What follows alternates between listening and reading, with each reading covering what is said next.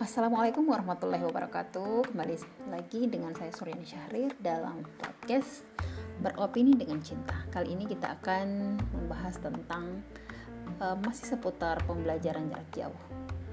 Rapor merah PJJ bukti cacat sistemik. Dewan Dewan Pakar Federasi Serikat Guru Indonesia Retno Listiarti mengungkapkan alasan mengapa pihaknya memberikan nilai 55 untuk kebijakan pembelajaran jarak jauh yang dikeluarkan Menteri Pendidikan dan Kebudayaan Nadiem Makarim. Penilaian tersebut dikeluarkan dalam rangka menyoroti kinerja Nadiem Makarim dalam setahun menjadi Mendikbud Sejadi Lantik 23 Oktober 2019 lalu. Koordinator Perhimpunan untuk Pendidikan dan Guru, Satriwan Salim mengungkapkan bahwa hingga saat ini masih banyak pelajar dan pengajar yang belum mendapatkan bantuan kuota internet gratis untuk PJJ dari Kementerian Pendidikan dan Kebudayaan.